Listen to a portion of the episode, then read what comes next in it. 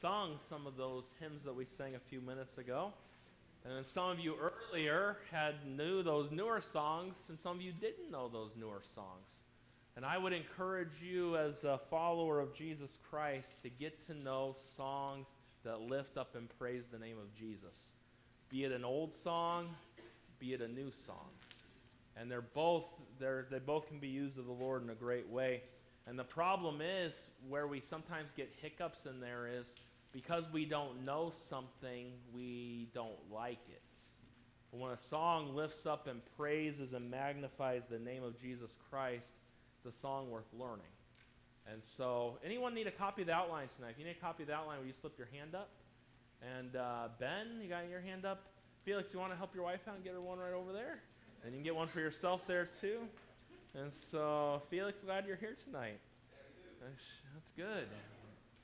You throw me off. Sometimes you come in the morning, sometimes you come at night. I've been praying for the day you come to both. So, and you didn't even grab the right paper. Okay, that's why we didn't send him. did you grab the right one? No. All right, Ben, you got a few more copies of that? It's the one is the one that says Romans on it. You got it there. All right, you got it. All right, we're good. All right. We have been looking at the book of Romans and looking at several things. And we've dived in. Remember, a few weeks ago, we read the passage where Paul said, I'm now ready to preach the gospel. He goes in the fact he's not ashamed of the gospel of Christ. And what he does from there, he goes into the condition of all of us. And he carries out, he looks at the end of chapter number one. When you decide to, that you don't want God, you look at what happens and you look at a society that says they don't want God. Look at Romans chapter number one. They tie perfectly together. In chapter number two, we see that God says, Hey, but not only do I judge the sinner, but I judge you hypocrites as well. That think that you're, well, I don't openly sin like so and so, but still in the heart, you still have problems there. Last week, we closed out chapter number two by saying how it doesn't matter how much, how um, religious you are. Religion does not save you. There were Jews that were saying, Oh, I'm of the seed of Abraham. I'm of the circumcision. I'm of these things. And the Lord wanted to make it clear that those things, that does not get you into heaven. Those do not get you there. That's why Paul's saying, I'm going to give you the gospel. And what he does is he breaks a lot of things down and lets us know that a lot of people who think they're going to heaven based on certain things that they do, that's not what gets you to heaven. You see, a lot of externals are what we focus on, but that's not what gets us there. You can be a religious person and do a lot of religious works in your life, but if there's not been a day and there's not been a transformation in the heart, God looks on the heart. And what God's letting us know through Paul in this passage of Scripture is that all of us are guilty before God, and no matter what we do, there's nothing we in ourselves can do to change that. We must accept his gift of salvation and let him change us. And there must be an internal thing that takes place, and that's what we see. So, because of that, you think about these verses continue on here in chapter number three, just uh, a logical conversation, some objections, some thoughts. Well, if I am not going to heaven because I'm a religious person, because I'm a Jew, or because I'm of the circumcision, or I do all these things, I follow the law, then here's the logical question Why does it matter that I'm a Jew? Why does it matter that I follow the law? If those things don't get me saved, and those don't get me to heaven, what's the point behind them? And so Paul explains their questions and then gives us an answer to those questions from verse 1 through verse number 8. Let's read them together, and then we will dive in and see some things here tonight in Romans chapter number 3. What advantage then hath the Jew? Or what profit is there of circumcision? Much every way, chiefly because that unto them were committed the oracles of God. For what if some did not believe? Shall their unbelief make the faith of God without effect? God forbid. Yea, let God be true and every man a liar. As it is written, that thou mightest be justified in thy sayings and mightest overcome when thou art judged. But if our unrighteousness commend the righteousness of God, what shall we say? Is God unrighteous who taketh vengeance? I speak as a man, God forbid. For then how shall God judge the world? For if the truth of God hath more abounded through my lie unto his glory, why yet am I also judged as a sinner? And not rather as we be slanderously reported, as some as some affirm that we say, let us do evil that good may come, whose damnation is just. Another question that Paul answers here is, well, God used my sin to bring glory to his name. That's an awful thing to say. God forbid that anyone would think that way. God could have done a lot more great things if you wouldn't have done that sin. We'll talk about that here in a minute. But we see just some questions that were thrown out, and then we see the answers are given, and that's what we're going to look at tonight. Father, I pray you bless the next few minutes tonight. We need you. We love you. We thank you for your word. We thank you for the truths that are found here. And I pray that you'd help us tonight. Help us as we look at these things and help us to get this from your word. In Jesus' name I pray. Amen. I mentioned, I've mentioned every week of this series, this is by far the hardest series of sermons I have to preach. The book of Romans has so much deep, wonderful stuff in it. And even you just skim through those verses that we just read through, and you're thinking, what in the world is going on right here? And so, like the book of Mark this morning, you didn't even really need me because the Bible gave you all four of the points I gave you. I just broke it down a little bit for you, but everything was laid out. It was easy to get.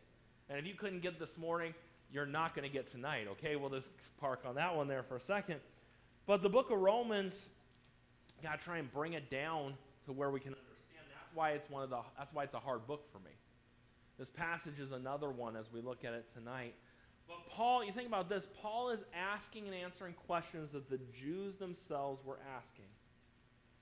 If salvation is by grace through faith, then these questions need to be answered. And as we think about these questions and these answers that Paul gives, I would say there are many today that could benefit from the answers that Paul gives in this passage of Scripture concerning certain things. Number one, tonight, we see the question basically why bother with religion?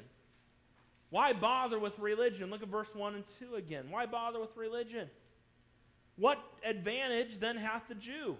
Or what profit is there of circumcision? We look at letter A underneath what why bother with religion? The question is, is it vain to be a Jew?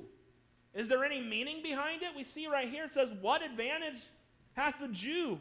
Or what profit? If, it does, if that doesn't get you a. And what the Jews think, that if they kept the law, they were of the tribe, they were of Abraham, that they had a better relationship with God than others did. So if that's not true and you can't get to heaven just because you're a Jew, then why be a Jew? What's the point? Is it vain to be a Jew? We see that's the question that's asked before us here. We saw in chapter number two that the circumcision didn't make them saved. We saw that knowing the law in chapter number two didn't make them saved. We saw them teaching about the law, that didn't make them saved. It doesn't, so what's the point of being a Jew? What's the point of being religious? That's the question that's being asked. The Jews want to know why do we do the things that we do? Why do we try to follow the law? Why are we of the circumcision? Why do we do these things if it means nothing? That's an honest question. Why do we do it? They felt that they did it and they had a special bond, a special relationship with the Lord. But you see, you want a special bond with the Lord, you want a special relationship with the Lord, it comes through the Son, Jesus Christ. You can't have a relationship with God apart from his son. And so the question is, is it vain to be a Jew? They were God's chosen people. And even today, there are many people who don't get it. There's a group of even the so called Baptists that are anti Semitic. They don't like the Jews. They want nothing. They say the Jews are not God's. Yes, they are. They are God's chosen people. But that doesn't mean that they are saved. They got to trust Christ just like anybody else. But you got to understand something there's a, there's a doctrine that's gone around, and if you don't know the doctrine all that, just stay clear of it, and that's a good thing. But this idea of um, replacement theology, where the church replaces the Jews. That's baloney. The church does not replace the Jews. The Jews rejected their Messiah, so the timeline in the book of Daniel stops at 69 weeks. The tribulation that's still coming, the seven years, that's all about the Jews. That's why the church isn't here. But those who believe in that replacement theology say that the church goes through the tribulation. No, the Jews go through the tribulation as part of their judgment for forsaking the Messiah. And so if you don't get all that, that's fine. But a lot, and it's a good thing to know the Word of God. And I'll say this you should have a pastor that knows the Word of God better than you do. I think that's a good thing. If you, and I'm sure there's some of you in here, I'm not going to call out names, but there's some of you that probably know it better than I do. But you should know the Word of God very well. But the question is is it vain to be a Jew? No. But they're sinners just like the rest of us. You know, you consider the facts tonight. Do good works save a person? No. Then why do good works? If church attendance doesn't get me to heaven, then why go to church? Have you ever heard someone say that before? I've heard that one before. Well, if it doesn't get me into heaven, why go? So the Jew's question is it vain to be a Jew? Paul's response, letter B, he said there's value in being a Jew. Say, well, what's the value? Look at verse number two. Much every way, chiefly because that unto them were committed the oracles of God. There is value in being a Jew, and Paul responds by reminding the Jews that they are blessed in every way from God. But perhaps the greatest evidence in all the world that there's value to being a Jew is that God used the Jews to give us his word. The oracles of God, that's what it says right here. There is only two books of the Bible that were not written by Jews. Anybody know those two books? Anybody? Two books. And the guy wrote both of them. So it's one person. Out Of all the books of the Bible, there are two. The book. Acts and Luke. You got it back there, Ben. Nice work. I think he was Googling it right there on his phone. and so Google will tell you lots of things. You just hope it's true when that comes. But Acts and Luke was not a Jew. But literally tonight, as we think about this and we look at this, when God gave us His Word, He gave it to us through a Jewish pen. And, and as we think about that, there's great value in being a Jew. They were entrusted with the Scriptures. And one of the things, the Jews, they, they had their issues. But we all have our issues, okay? Let's be honest tonight. We all have our issues.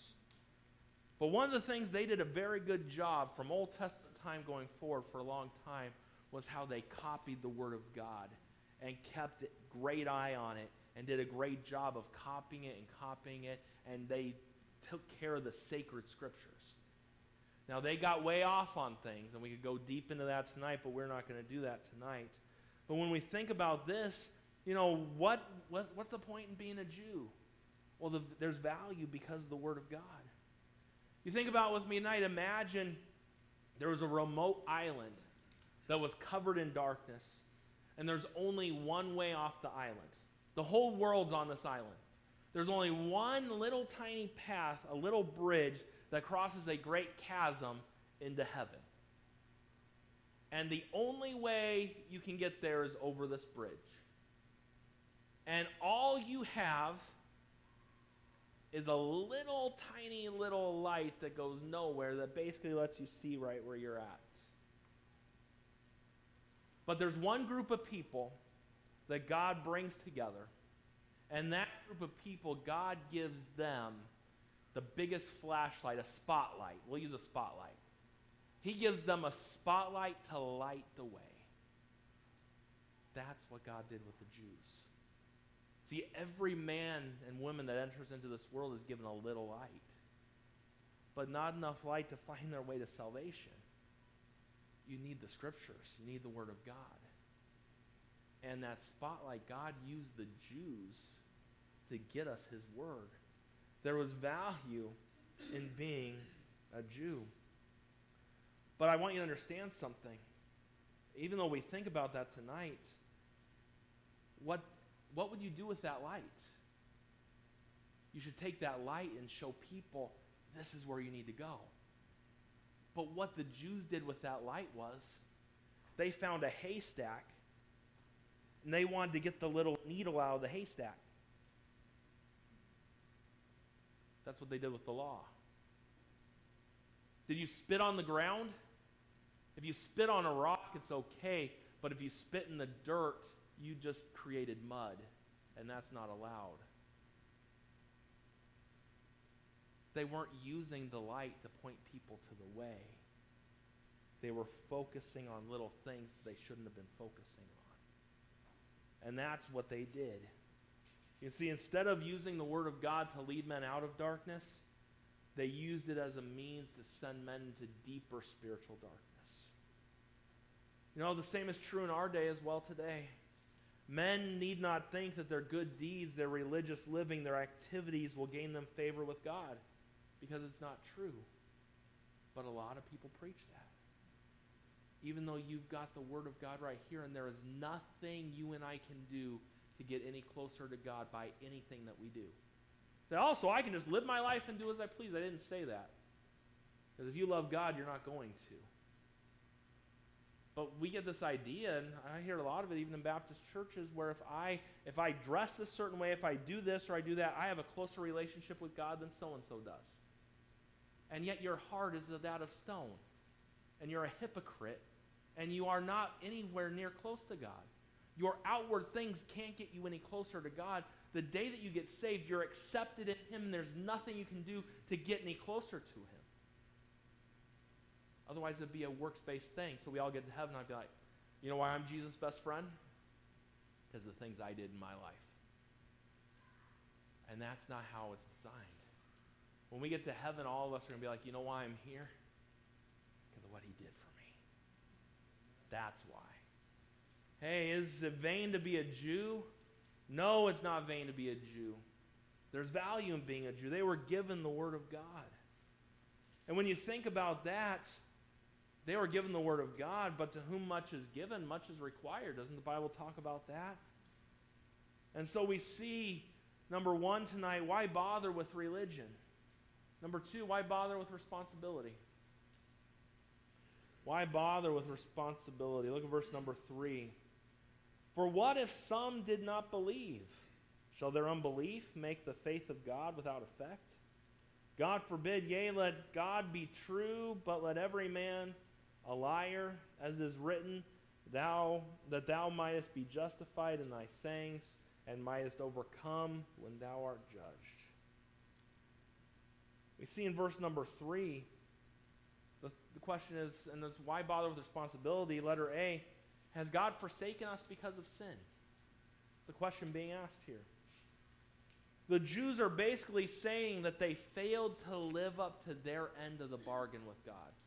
Remember all the covenants and all the things that God made with Israel? Well, Israel failed in all those. But God is a covenant keeping God. And as we look at this passage of Scripture, you know, you think about here, has their failures, has the failures of Israel as a nation ruined it for all of them? Does God forsake his people? Does he want nothing to do with them because they've sinned? And that's the question that's being asked. And I love the answer, letter B. God is faithful in spite of our sin. And we see in verse number four here, Paul says, God forbid. Yea, let God be true. God does not turn his back God does not go back on his covenants or his promises that he makes. God's faithful to us today in spite of our sin.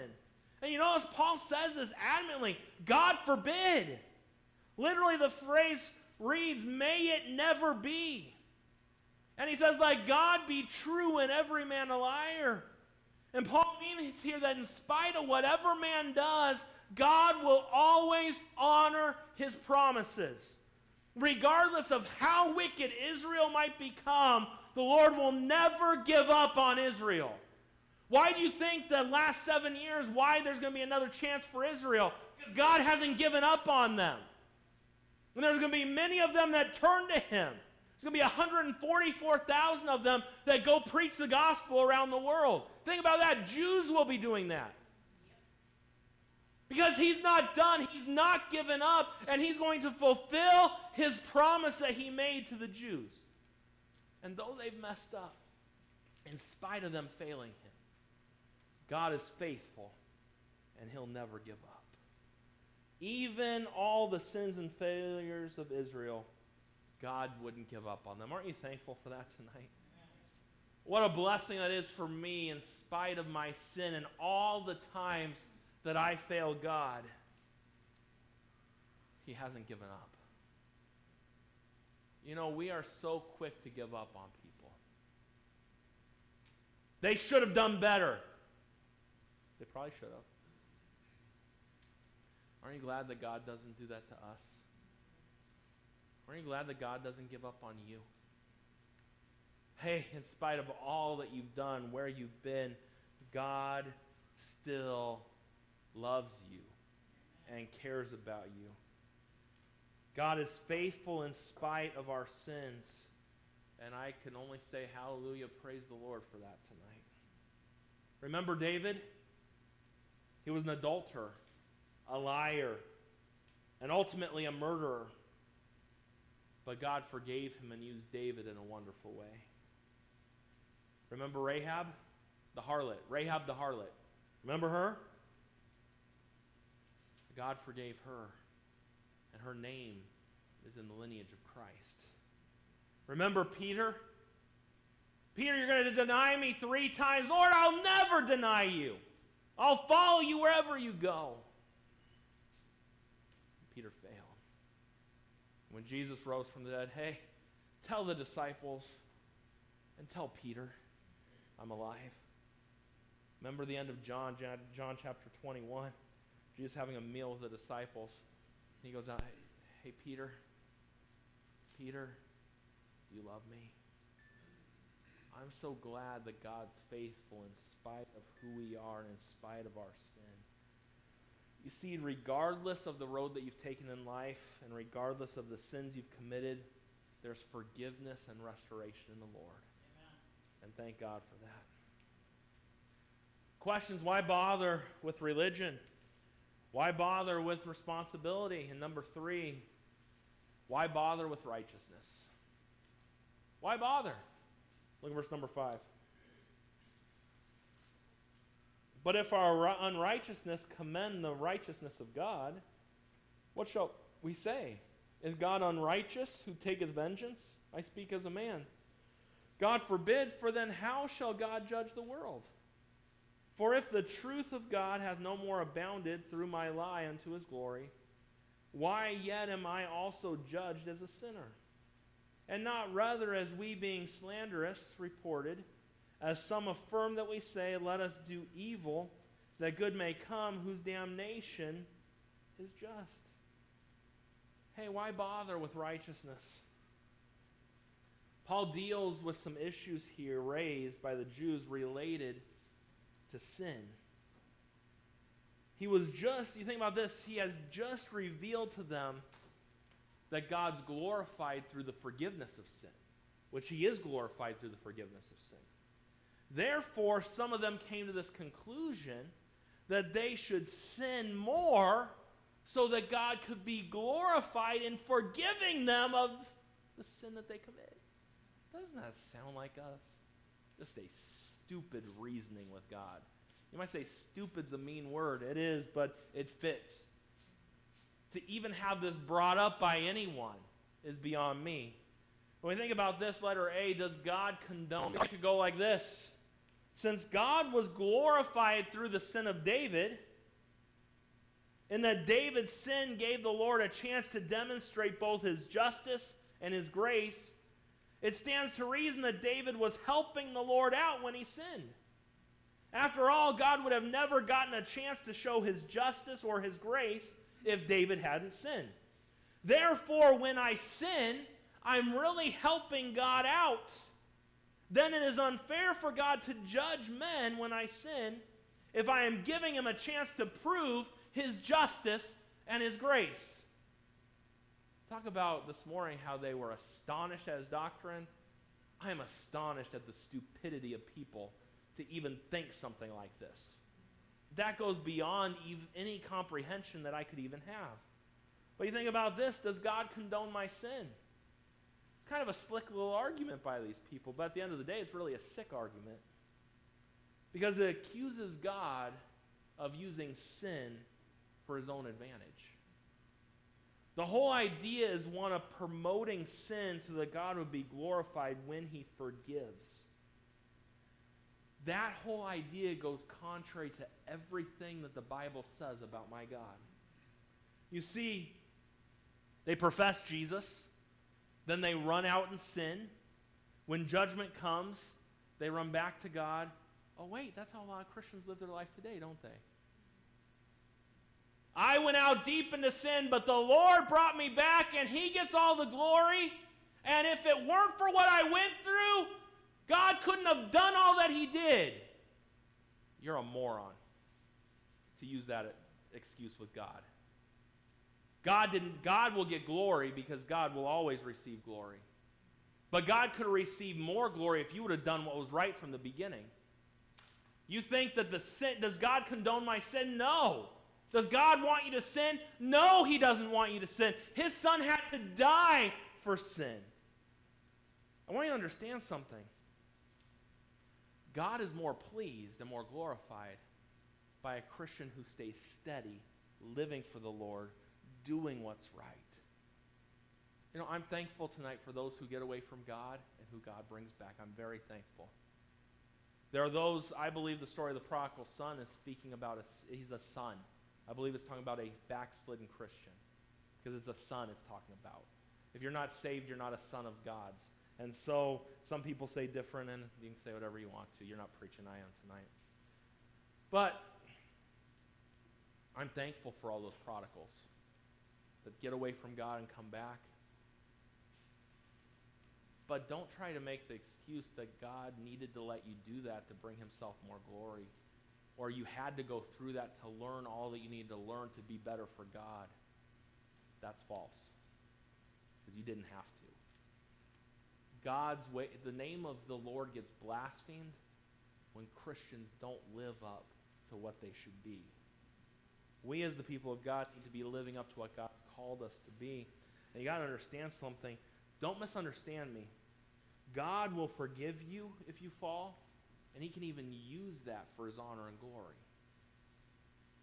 But God would rather you not do that. That's the God that we serve. You say, well, why? Because, letter B, God condemns all sin. Verse number 6 says, God forbid, for then how shall God judge the world? What Paul is saying is, God forbid, may it never be. Think about this. If God winks at your sin, then he has no right to judge the world of their sin. You know, you've got Caroline and Ryan, they've got a classroom of students. And let's say student A didn't do their homework. And student A, you're like, you know what? It's okay. You get a pass today. It's going to be all right. Student B didn't do their homework. You're like, hold it! You get detention. You didn't do your homework that's not judging fairly.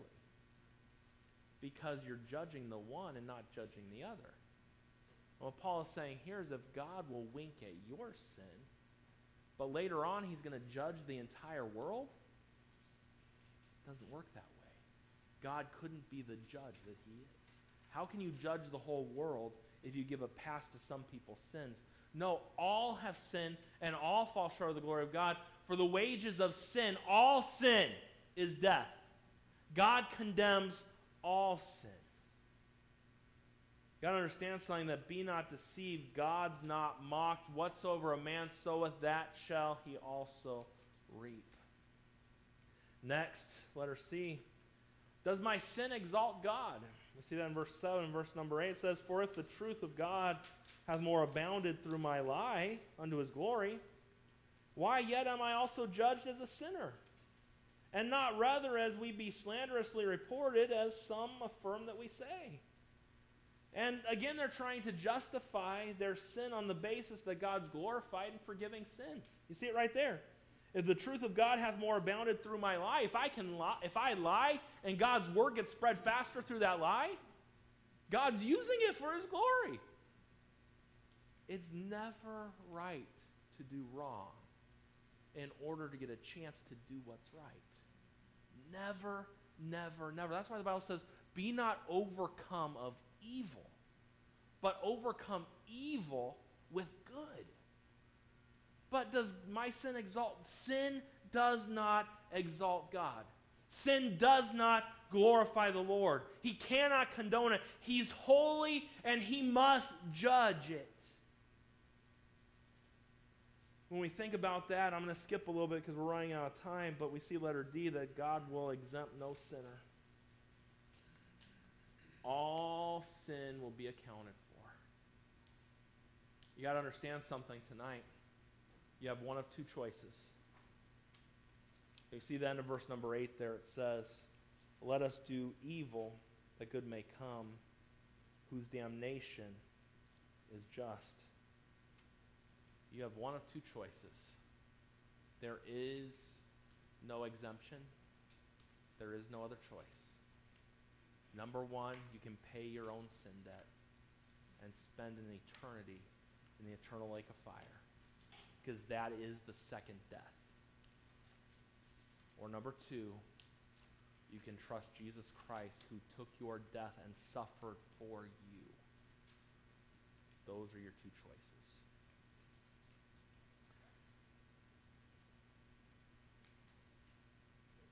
When a man or a woman is revealed to be a sinner, it's amazing what they can come up with to try and justify their sins. Several years ago, I don't even think the House of Representatives would do this today, but several years ago, I mean a long time ago, the House of Representatives voted 426 to 0 to reveal the names of all past and present members who had bounced checks at the House Bank. An act that one commentator likened to committing mass political suicide. But they did it. They tell us that when the list was finally released, it contained 355 names of those 400 and some odd representatives. Of those elected officials, a lot of them never knew how to balance a checkbook. Let me teach you a quick lesson. I know you don't use checks much anymore, but just because you have a check doesn't mean you can write a check, okay? There has to be money in the account to do that. You think that's funny, but I've known people who just think because they have a check, they can write a check. It doesn't work that way. You must have money. And in fact, if you write a check and you don't have the money to pay for it, you're a thief. We'll leave that there. But, anyways, think about this. Some of those elected officials, think about this. One wrote 972 bad checks. Another one of them wrote 716 rubber checks that bounced all over the place. There was another man by the name of Charles Wilson from Texas and he spoke out after they revealed that he had several bounced checks, and this is what he said. He had five different excuses for his bounced checks. The first one is this it's not a crime like child abuse. So, in other words, it's not that bad. The second one was my people knew I was sloppy when they elected me. Basically, they knew I was stupid when they elected me, or they were stupid enough to elect me. I don't know. The third one is if you've ever bounced a check, vote for me. If not, vote for my opponent. In other words, everybody does it, right? His fourth excuse was the system's all fouled up, which basically says it's not my fault. Happens one time, okay, it was a mistake. You wrote down a six instead of a nine. One time, okay. But multiple times, the fifth excuse is this it's no big deal, which is really translated, it's not a big deal. But this is what happens. We say that representative needs help All of them do. Let's be honest tonight. But I'll say this say, what lousy excuses. And yet the people of God make even more lousy excuses to the God of heaven about their sin. If we confess our sin, He is faithful and He's just to forgive us our sins and to cleanse us from all unrighteousness. Confess means you agree with God that it was wrong.